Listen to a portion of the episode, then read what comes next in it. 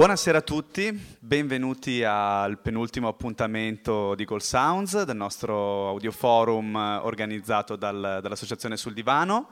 Siamo in diretta come al solito in streaming su Radio Bue, nonché appunto qua all'Osteria di Fuori Porta all'Arcella per questa rassegna di incontri.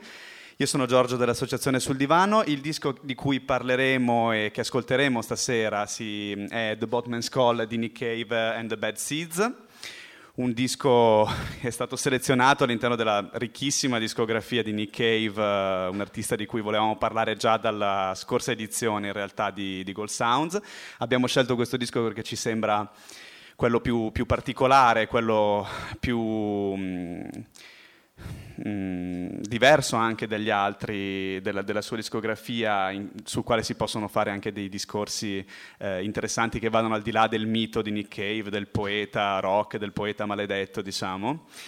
E stasera ce ne parlerà e eh, ci farà ascoltare qualche pezzo Denis Brotto, eh, che è ricercatore presso il Dipartimento di Discipline Linguistiche e Comunicative dell'Università di Padova, de- dello spettacolo. No, aspetta, qual- qualche pezzo l'ho messo in un'altra posizione, comunque...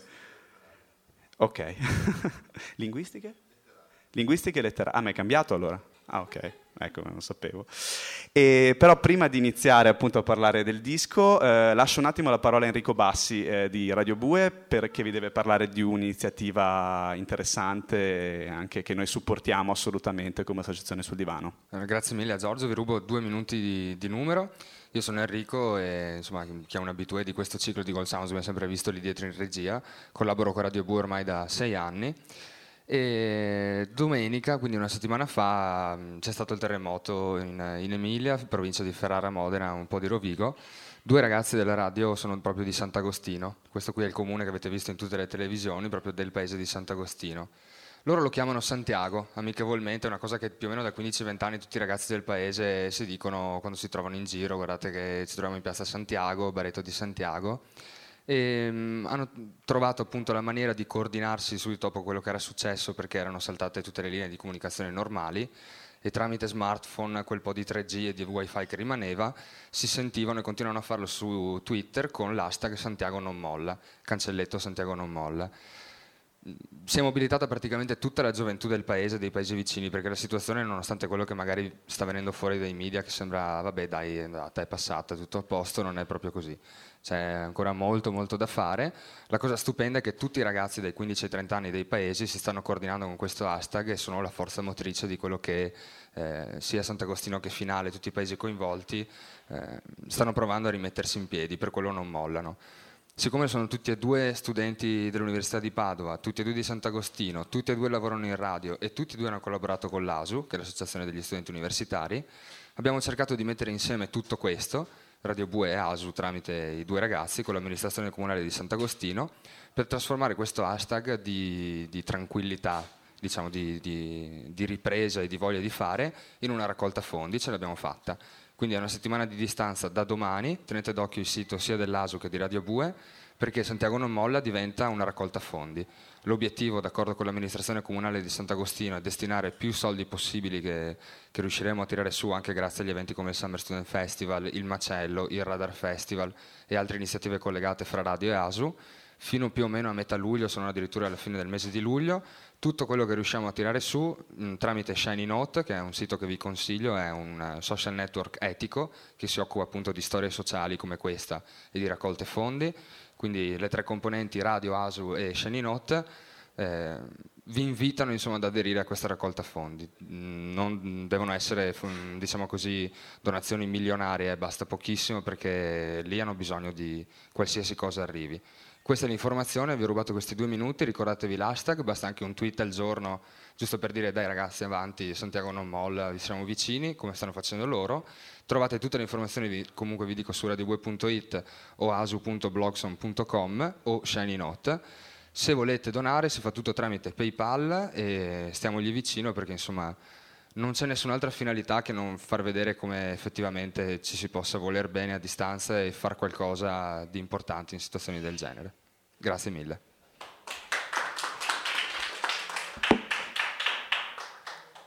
Buonasera anche da parte mia.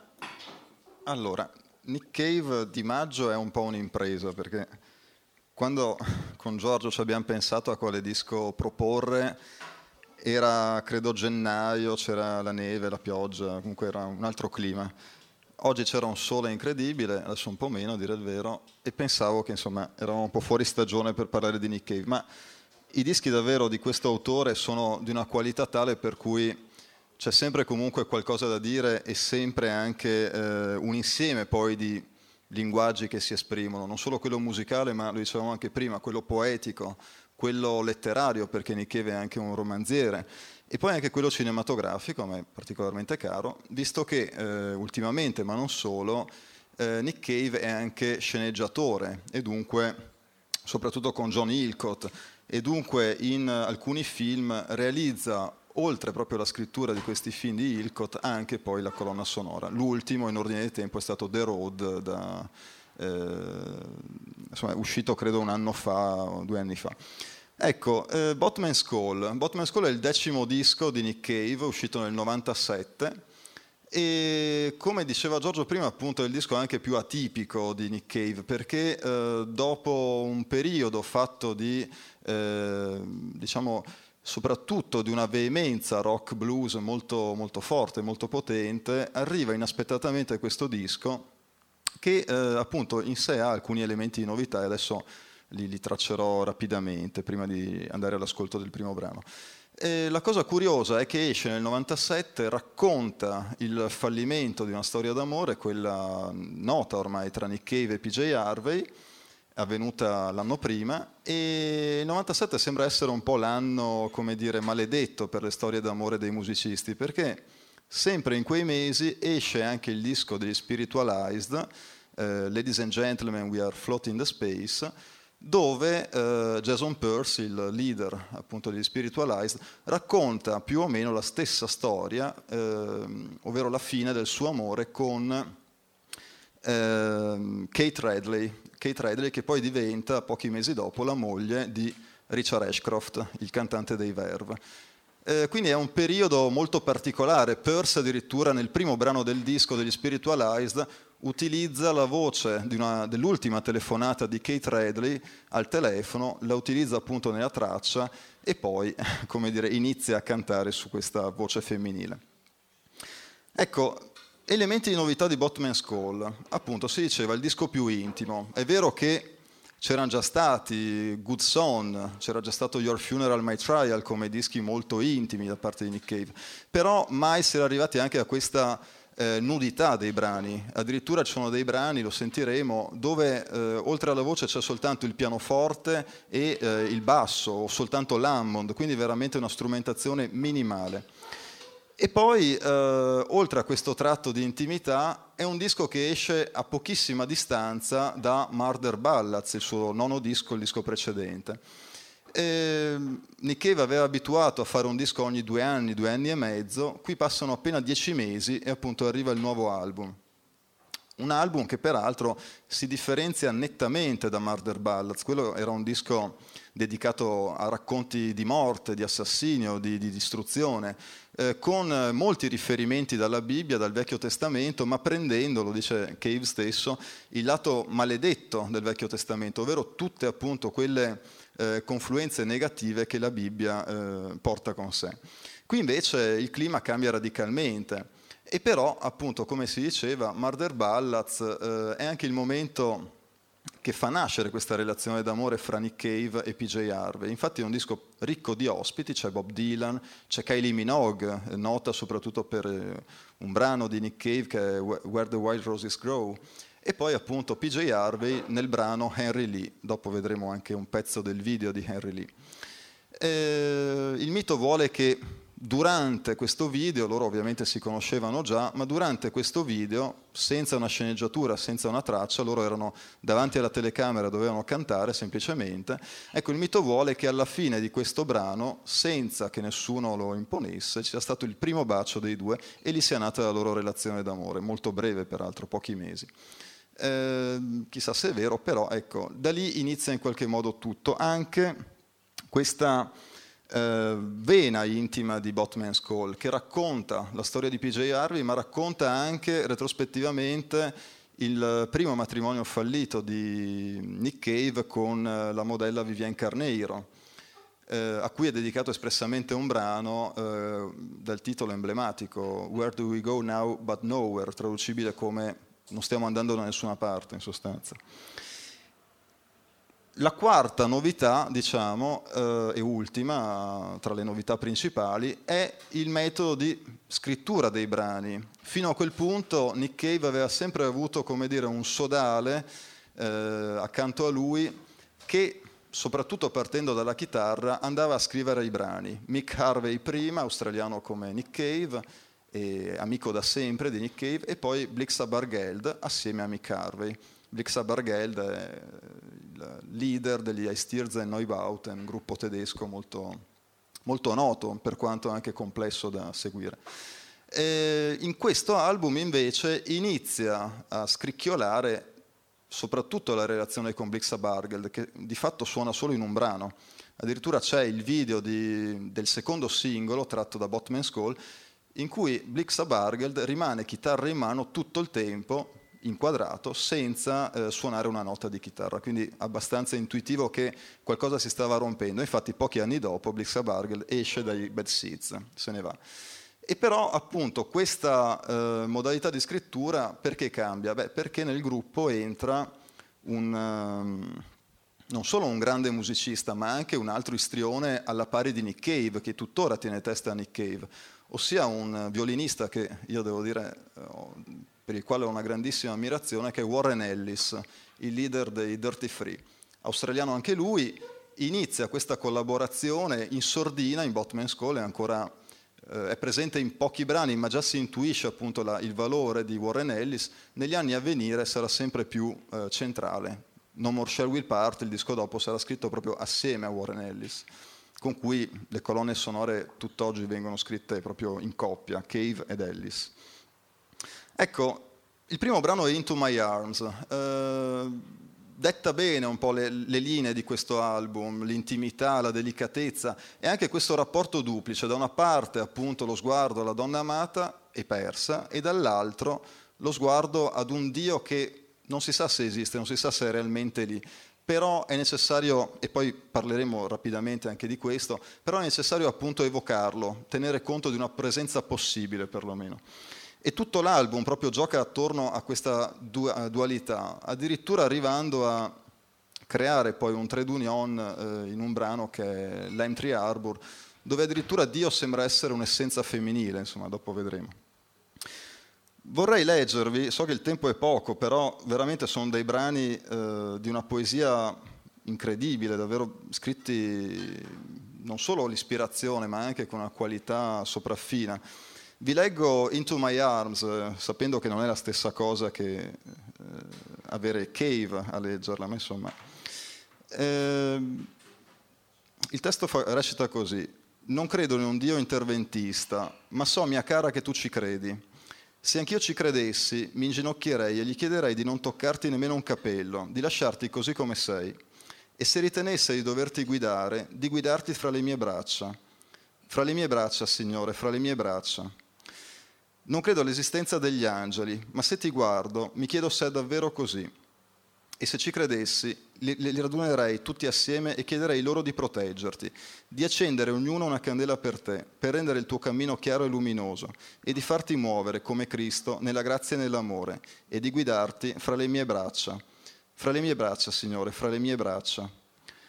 Credo invece nell'amore e so che anche tu ci credi e credo esista una strada lungo la quale possiamo camminare io e te. E allora lasciate bruciare le vostre candele, rendete il suo viaggio luminoso e puro, affinché lei possa fare ritorno sempre e per sempre fra le mie braccia, Signore, fra le mie braccia. Into my arms. God Sounds.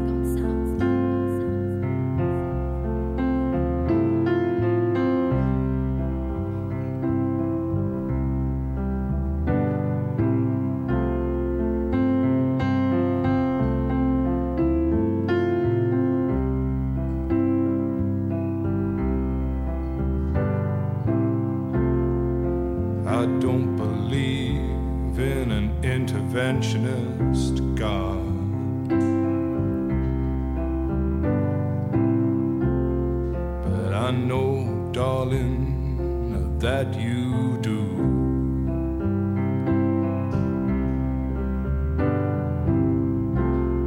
But if I did, I would kneel down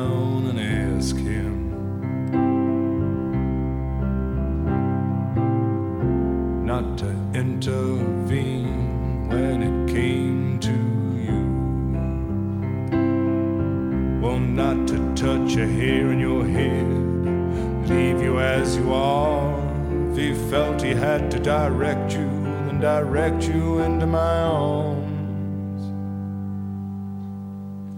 Into my arms,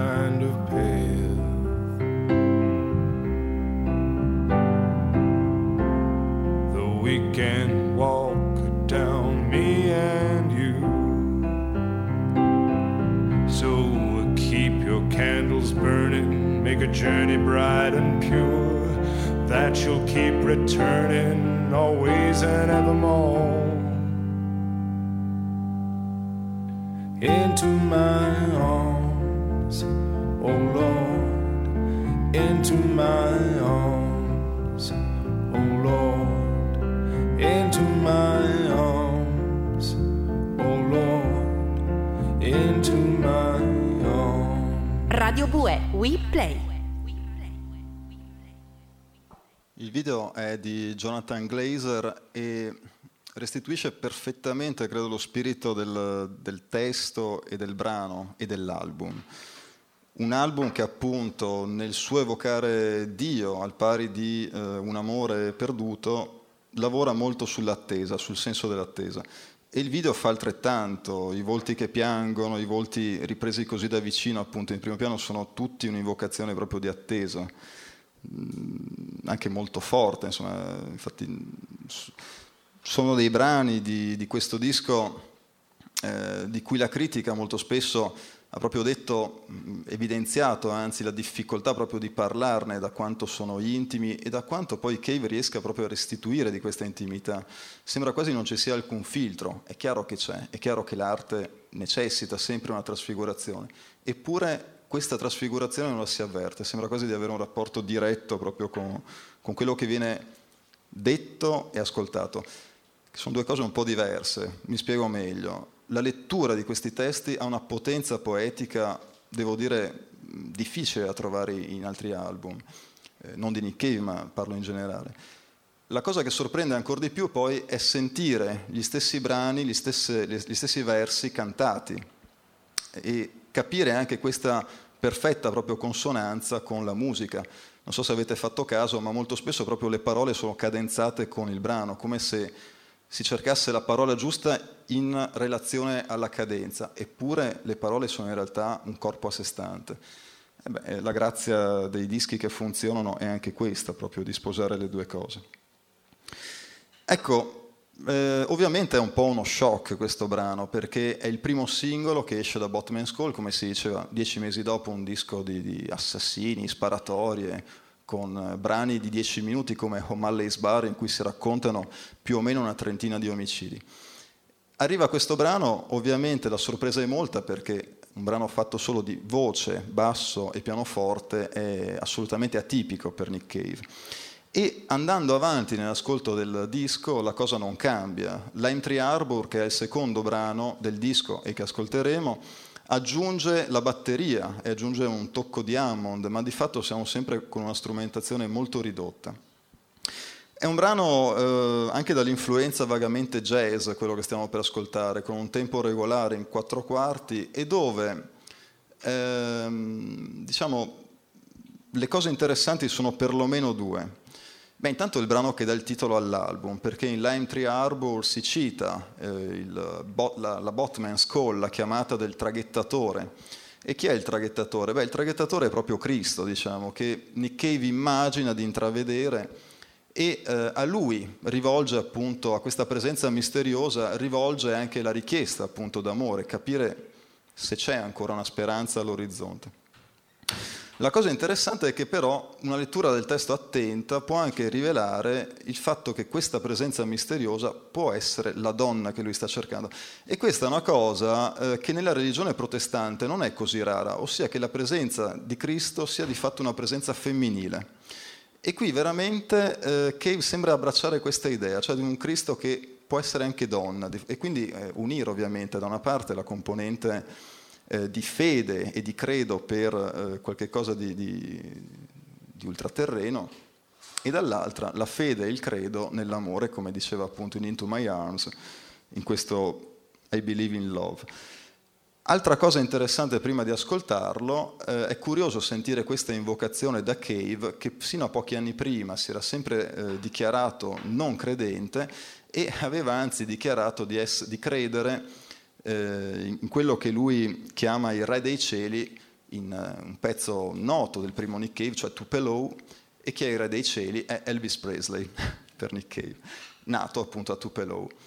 Eh, non sto qui a dilungarmi, ma insomma l'evidenza del richiamo di Presley nel modo di cantare di Cave è piuttosto evidente, basta ascoltare un brano come Suspicious Minds di Elvis Presley per vedere come Cave si sia molto spesso proprio appoggiato sul suo modo di cantare. Ovviamente la timbrica è radicalmente diversa e questo per fortuna ha evitato qualsiasi tipo di plagio, anzi. E poi anche l'istrioneria e la, la personalità di Cave l'hanno sempre tenuto in una linea molto personale, però è un tributo evidente che Cave non ha mai mh, negato. Qui però più che a Elvis si rifà appunto ai canti di redenzione, dunque si rifà maggiormente magari a Leonard Cohen se vogliamo trovare un riferimento importante. Ed è curioso pensare che nel primo disco di Cave c'erano due cover, Avalanche di Leonard Cohen e uh, In the Ghetto di Presley. In the Ghetto era la copia carbone del pezzo di Presley, cantata nello stesso stile, nello stesso modo.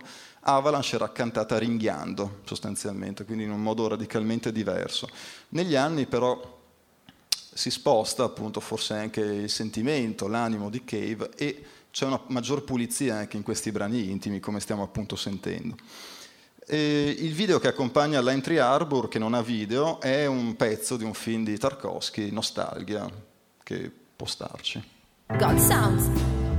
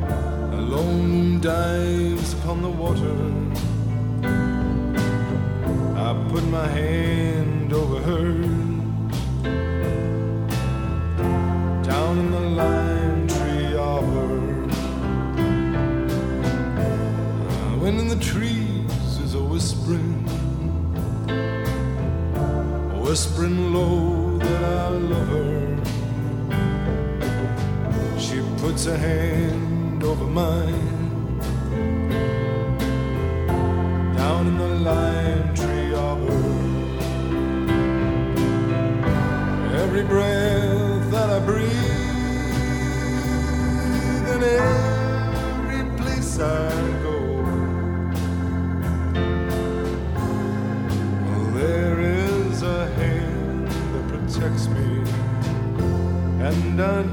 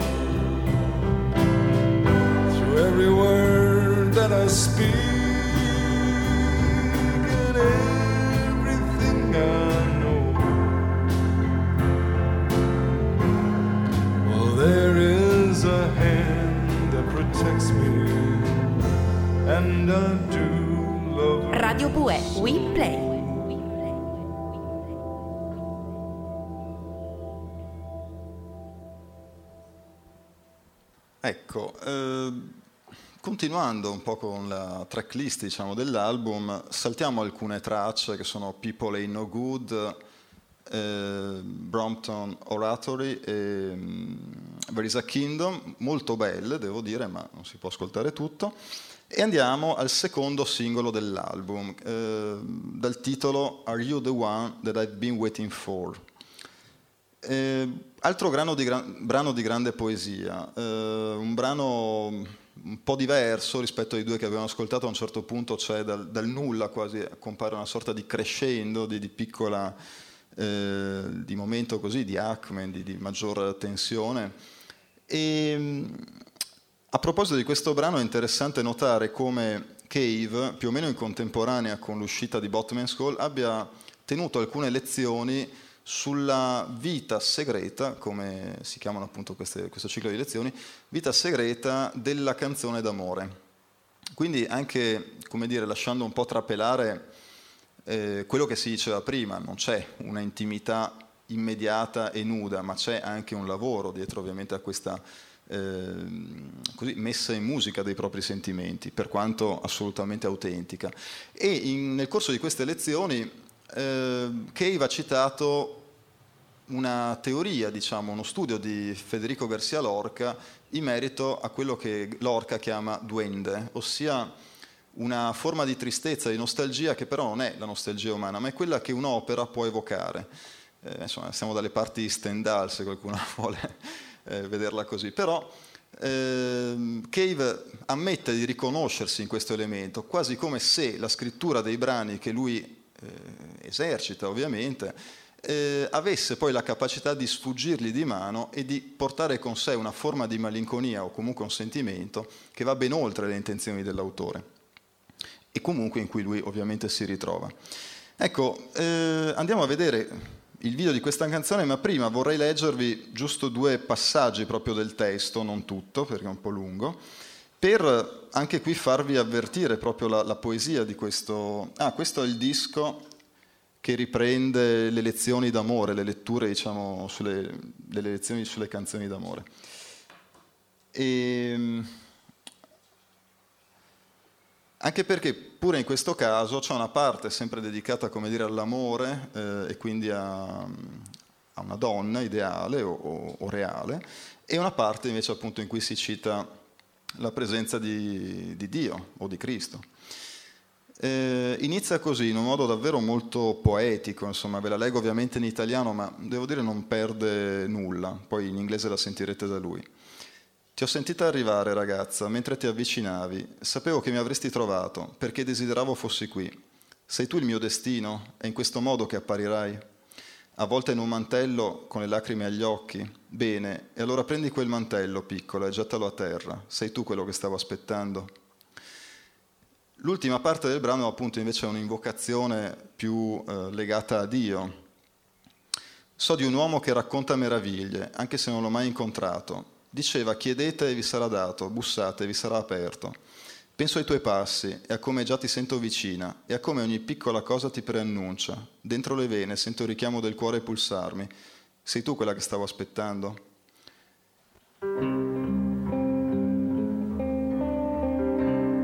God Sounds. I felt you coming, girl, as you drew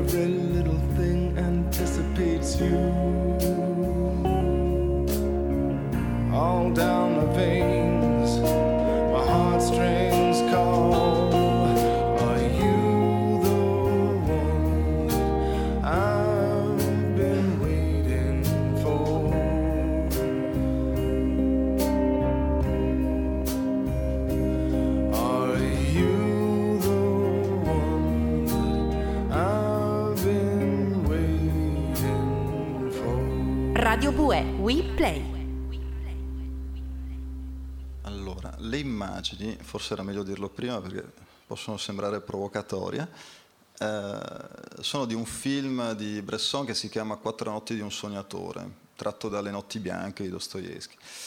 Eh, che cosa accade nel film? In due parole. Una donna, quella che abbiamo visto, tenta il suicidio nel momento perché è stata lasciata dal ragazzo che bacerà alla fine. A salvarla interviene invece il ragazzo che la tiene inizialmente per mano, che non la conosce ovviamente, e iniziano a parlare, si danno appuntamento per la notte dopo, in cui eh, si ritrovano e iniziano a raccontarsi la reciproca vita. Così accade per una terza notte e così accade per una quarta notte. Si arriva a questo momento, nella quarta notte, per tutto il tempo i due stanno con la mano, mano nella mano, diciamo come si vede all'inizio, eh, vanno a cena, rimangono eh, timidamente con, mano, con le mani nascoste sotto il tavolo, ma appunto intrecciate, escono tutto sembra appunto andare verso l'happy end, ma Bresson non conosce happy end e dunque ricompare l'ex, l'amato diciamo di lei e lei fa la sua scelta come abbiamo visto. Però è un film ehm, anch'esso giocato un po' sull'attesa, sul riconoscersi o meno appunto con la persona amata e dunque mi sembrava potesse star bene con eh, il senso anche del brano di Cave. Ecco, eh, dopo You The One c'è eh, un altro brano che non ascoltiamo che eh, appunto è quello che Cave dedica alla moglie, alla prima moglie Vivian Carneiro, dal titolo eh, Where do, Where, do, We Go Now But Nowhere, eccola qui. E successivamente l'ottavo brano invece ehm, è forse quello più atipico del disco. Disco atipico, ma nella tipicità del disco c'è un brano appunto che è quello più, più particolare per Cave e si chiama Black Hair. Ah no, pardon, ce n'è uno che ho saltato, West Country Girl. Eh, West Country Girl fa un po' la coppia diciamo con Black Hair che adesso ascoltiamo in quanto sono i due brani, oltre a Into My Arms e oltre a Far From Me che ascolteremo dopo, che esplicitamente Cave scrive per PJ Harvey. Infatti PJ Harvey è del, di una zona appunto ad ovest, sud-ovest dell'Inghilterra e mh, West Country Girl la cita, ma anche Black Hair, come potete, vabbè questa è in bianco e nero, ma insomma ha i capelli decisamente neri e anche l'ultimo poi brano Green Eyes, eh, gli occhi verdi appunto sempre di, di PJ Harvey. Ecco, ehm, sembra quasi proprio prendere le caratteristiche principali di, di PJ Harvey e farne per ognuna un brano. Però Black Air ha anche qualcosa in più, nel suo essere una sorta di morna, di brano eh, realmente scarnificato, lo sentirete, insomma sembra veramente un brano eh, così, una sorta di ninna nanna degli orrori. In effetti poi Cave ne fa anche una seconda versione con batteria, chitarre, eccetera, che compare in un singolo, ma è decisamente più efficace poi il brano presente nel disco. E però questo black che lui ripete in tutti i versi del brano, eh, diciamo diventa qualcosa di più che il colore dei capelli, diventa un'essenza dell'anima, diventa un riferimento molto più interiore naturalmente.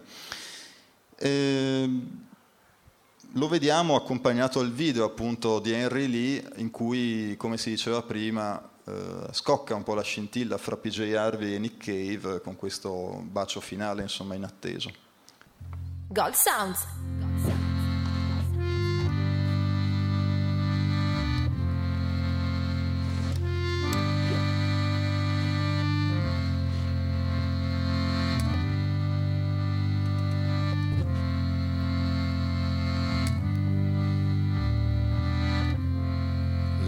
Night my kisses were banked in black hair.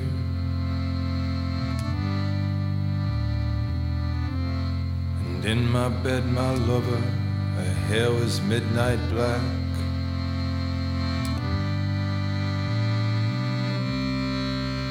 And all her mystery dwelled within her black hair.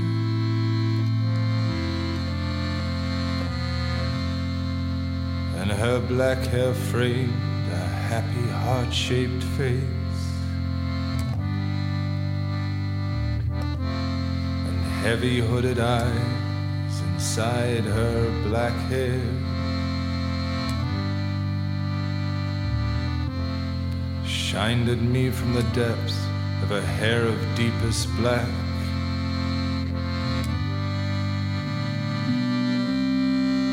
While my fingers pushed into her straight black hair. Pulling her black hair back from her happy heart shaped face.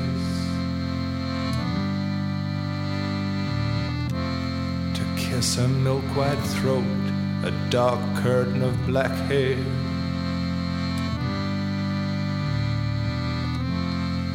Smothered me, my lover, with her beautiful black hair.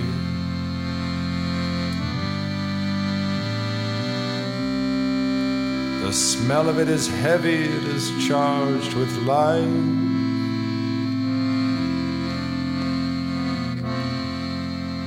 On my fingers, the smell of her deep black hair.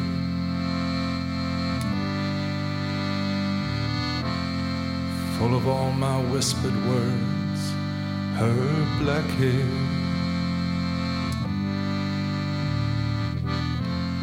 And wet with tears and goodbyes, her hair of deepest black.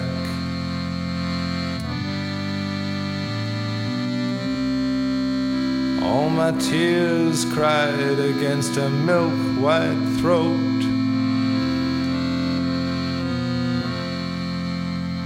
Hidden behind the curtain of her beautiful, beautiful black hair. As deep as ink and black, black as the deepest sea.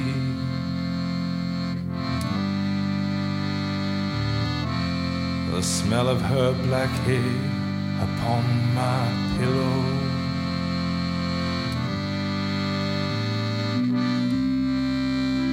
Where her head and all its black hair did rest.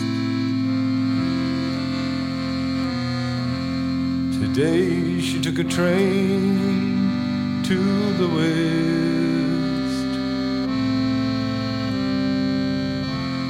Today she took a train to the west.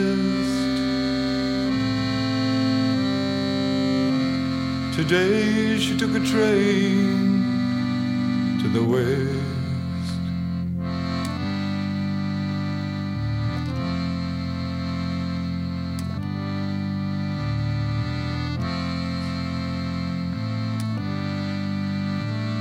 Radio Bue, We Play.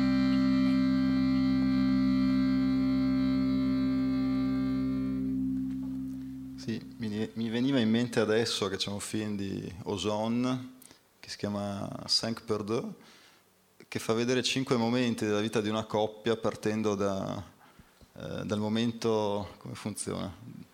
Un po' ritroso, no? Da quando si lasciano e poi si arriva alla fine al momento in cui si sono conosciuti e si fidanzano, diciamo. Quindi una storia al contrario ed era un po' questo il senso dell'accostamento. Ecco, arriviamo al trittico finale di Botman's Call che a mio avviso è il trittico anche più, più, forte dell'album, non tanto per la chiusura che però ha una posizione significativa, appunto va a chiudere il disco, quanto per i due brani che stiamo per ascoltare adesso, sia Idiot Prayer e Far From Me. I due brani forse più belli dell'album, eh, a mio avviso Idiot Prayer forse è anche il più bello proprio della discografia di Cave, ma ovviamente se ne può parlare. è bello, eh, o la forza diciamo, di Dio Prayer è anche quella di non essere facilmente eh, comprensibile ad una prima lettura, dà molte possibili interpretazioni. Può trattarsi di una sorta di brano che risente ancora dell'atmosfera di Murder Ballads, dunque si parla di un possibile assassinio, assassinio dell'amata o assassinio eh, nei confronti di chi ha ucciso una donna e quindi di Cave stesso nella, nell'ottica della soggettività del brano. Ma può trattare anche un momento eh, invece di nuova riflessione sulla fine di un amore e su quali possibilità esistano ancora che quell'amore possa ricostituirsi, ricomporsi. È un brano che a seconda di come può essere letto dà delle interpretazioni molto diverse e appunto anche questa è una cosa che, che dà fascino ovviamente al brano. L'altra cosa che enormemente dà fascino al brano è finalmente qua sì la presenza di, eh, come si diceva prima, Warren Ellis, questo violinista che entra appunto un po' in punta di piedi nei Bad Seeds, salvo poi dopo qualche anno diventare il, il leader dei Bad Seeds, se riteniamo Nick Cave come dire un'entità a sé stante. E, e, finalmente appunto nel decimo brano dell'album Warren Ellis dà il meglio di sé, soprattutto nel finale del brano, sentirete proprio il violino come prende il sopravvento facendo un lavoro non lontano da quello che poi fa nei Dirty Free, cioè il violino non è il violino ma è la voce in sostanza. E, ehm, ad accompagnare il video, cioè la canzone è un video di un film di LeConte, ehm, La ragazza sul ponte. Gold Sounds.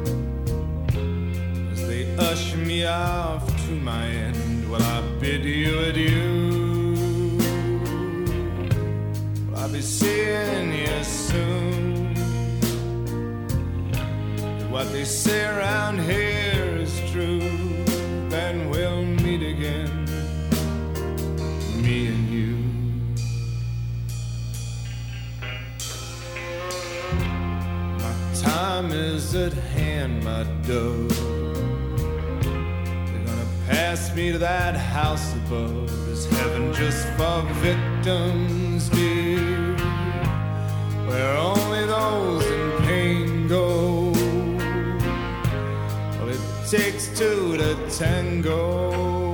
We will meet again, my love, I know.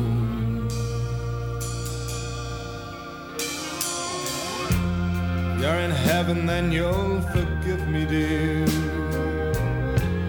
Cause that's what they do up there. If you're in hell, what can I say? You probably deserve it anyway. gonna find out any day if I will meet again. There'll be hell to pay.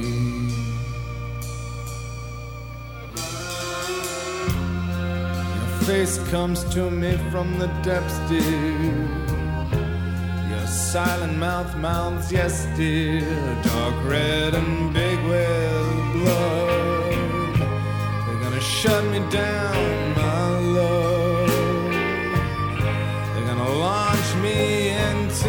stars while all things come to pass. Glory. Hallelujah. This prayer is for you, my love. Sent on the wings of a dove, an idiot prayer of empty words. Love, dear, is strictly for the birds. Get what we deserve,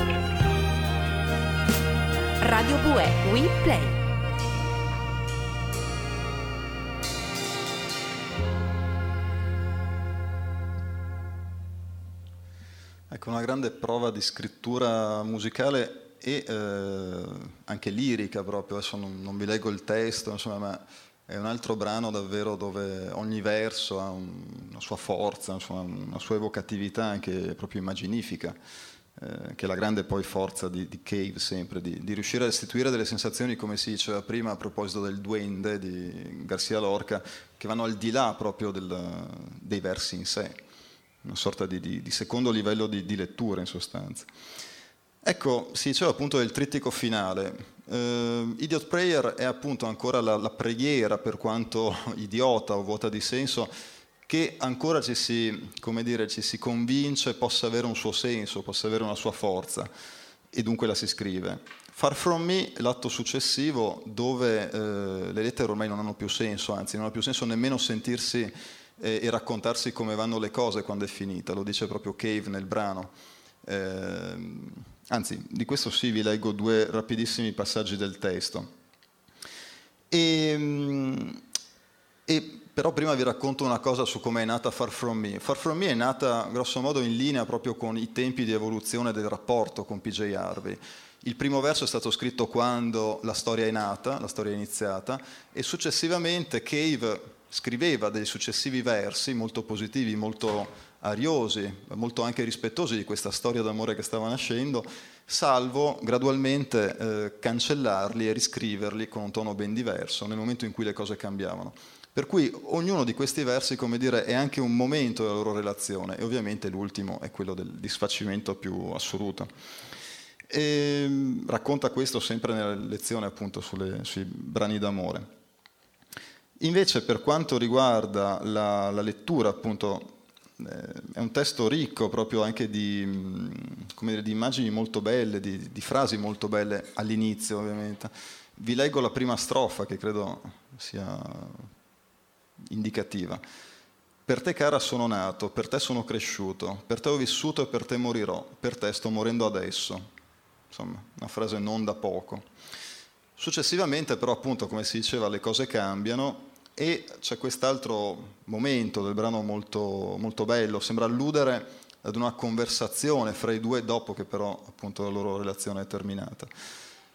Non ne ho coscienza, eppure lo sento. Non c'è nulla da imparare da questa voce vacua, che veleggia verso di me attraverso la linea che dal ridicolo porta al sublime. È bello sapere che stai bene, ma davvero non trovi nessun altro a cui raccontarlo? E poi c'è una parte più concentrata su, sull'io di Nick Cave. Ti è mai importato qualcosa di me? Ci sei mai stata davvero per me? Far from me. God Sounds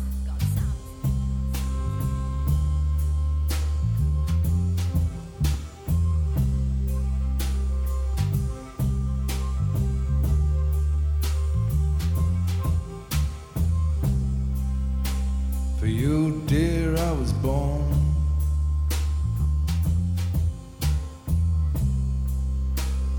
You, I was raised up.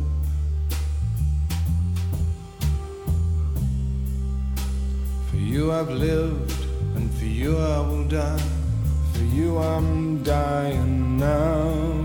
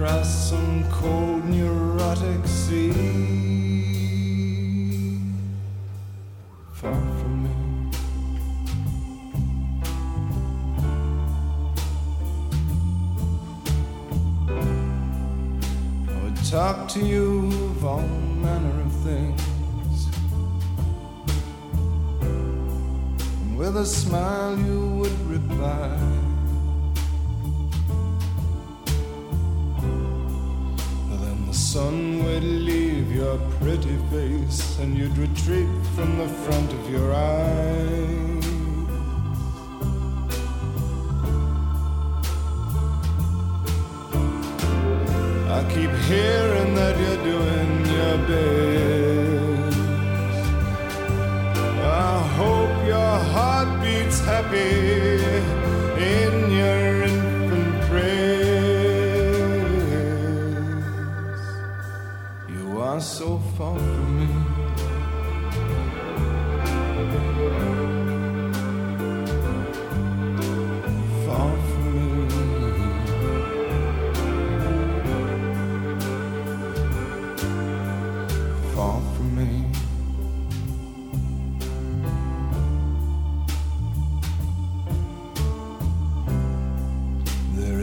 knowledge, but I know it.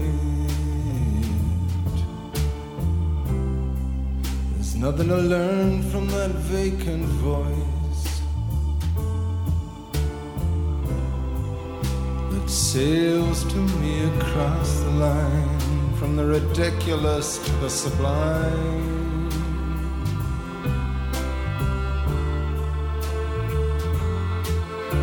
It's good to hear you're doing so well, but really, can't you find somebody else that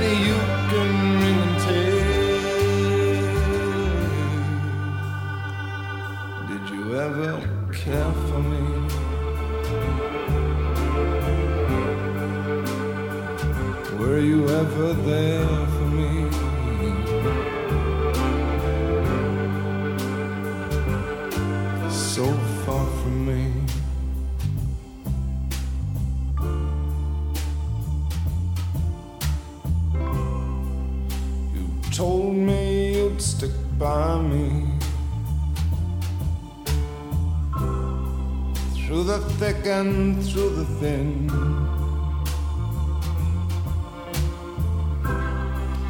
Those were your very words, my fair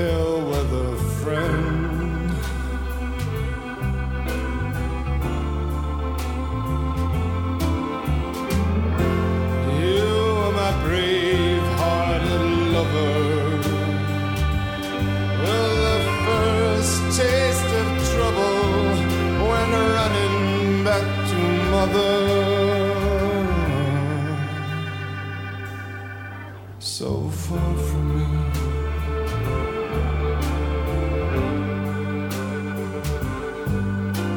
Far from me.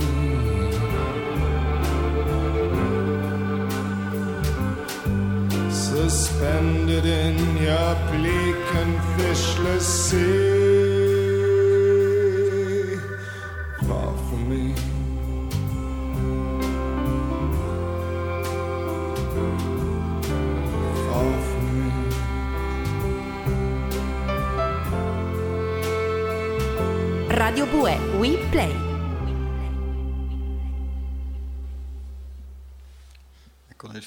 Il- quella sorta di triangolo molto delicato, molto complesso, che il triangolo amoroso di un cuore in inverno, alla fine trova una sorta di, di forma di conciliazione, invece nel brano un po' meno.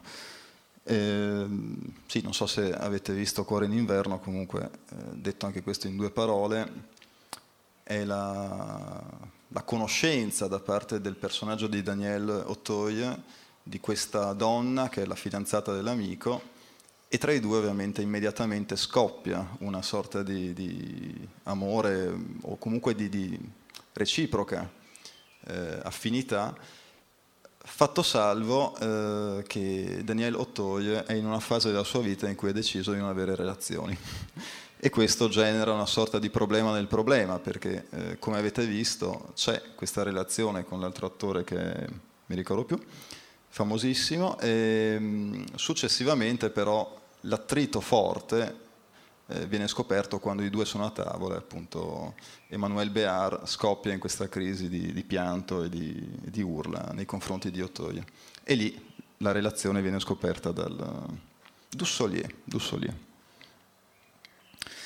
Vabbè, eh, andiamo all'ultimo brano del disco, quello che chiude il, mm, appunto il Botman's Call. Ed è una chiusura volutamente in tono minore. Molti critici hanno detto bellissimo disco, peccato per la chiusura. No, invece è proprio il brano posto nella posizione giusta. Green Eyes, nuovo richiamo appunto a, a PJ Harvey, è un brano che arriva proprio al grado zero dell'amore, appunto si diceva di un trittico quasi narrativo, no? la speranza per quanto idiota e, e vacua di Idiot Prayer, eh, la disillusione di Far From Me e un finale che sembra quasi un testo bifronte, da una parte eh, le strofe che sembrano descrivere un rapporto occasionale o addirittura può far pensare ad una prostituta, diciamo, non, non è molto chiaro e poi quei green eyes invece eh, ribaditi nel ritornello. Piccola parentesi che credo non c'entri, ma nella mia testa qualcosa dice.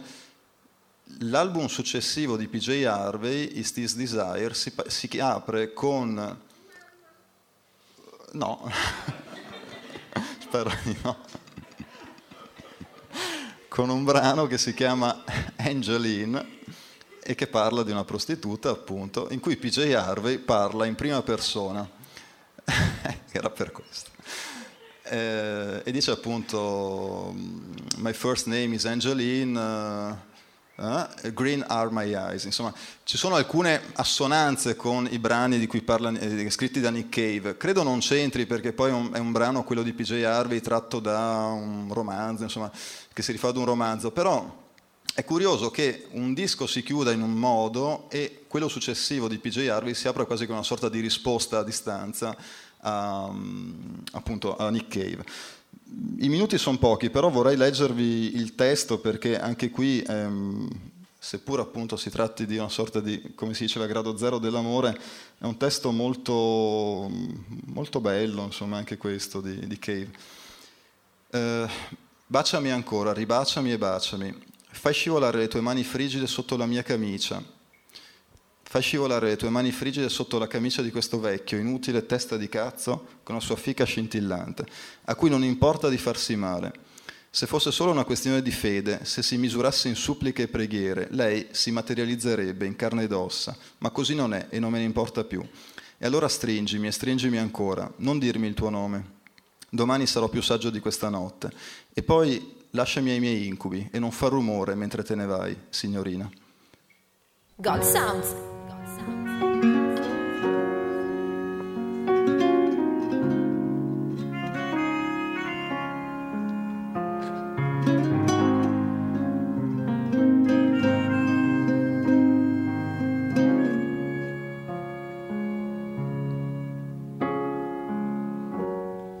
Kiss me again. Kiss me again. Re-kiss me. Re-kiss me. Kiss me. Then kiss me.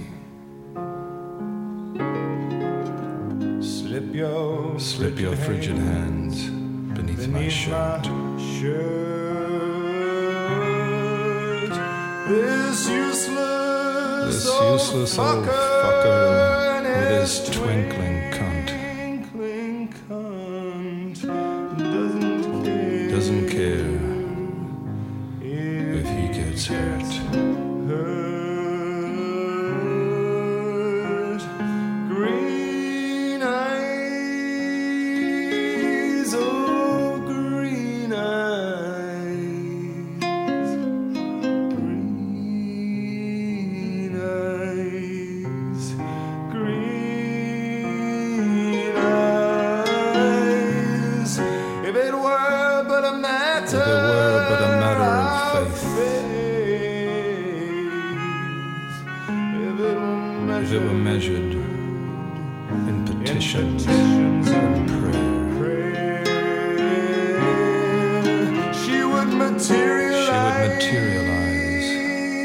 all flesh and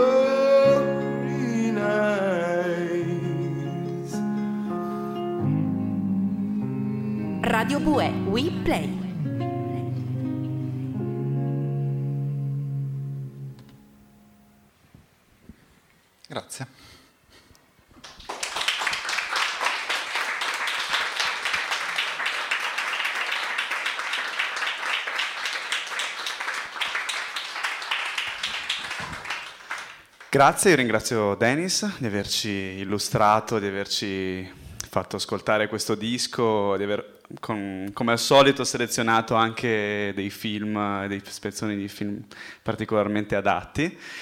Vi ricordo brevemente i soliti contatti dell'associazione sul divano, quindi mm, il nostro sito www.suldivano.org, eh, l'email a cui potete mandarci anche i suggerimenti dei dischi che- di cui vorrebbe- vorreste che parlassimo nella prossima edizione, che sarà probabilmente in autunno, quindi associazione sul divano chiocciolina.gmail.com, proponeteci pure qualche gemma nascosta o qualche disco a cui siete particolarmente legati. Se volete, se ancora, siete ancora così spavaldi da volerli presentare personalmente, noi siamo assolutamente contenti perché apriamo la- l'attività anche del, del, dell'audioforum anche al pubblico, come abbiamo già fatto anche in questo ciclo con qualcuno di questi appuntamenti. E vi ricordo l'ultimo appuntamento del, del ciclo di Gold Sounds, che è domenica prossima, sempre alle 18.30.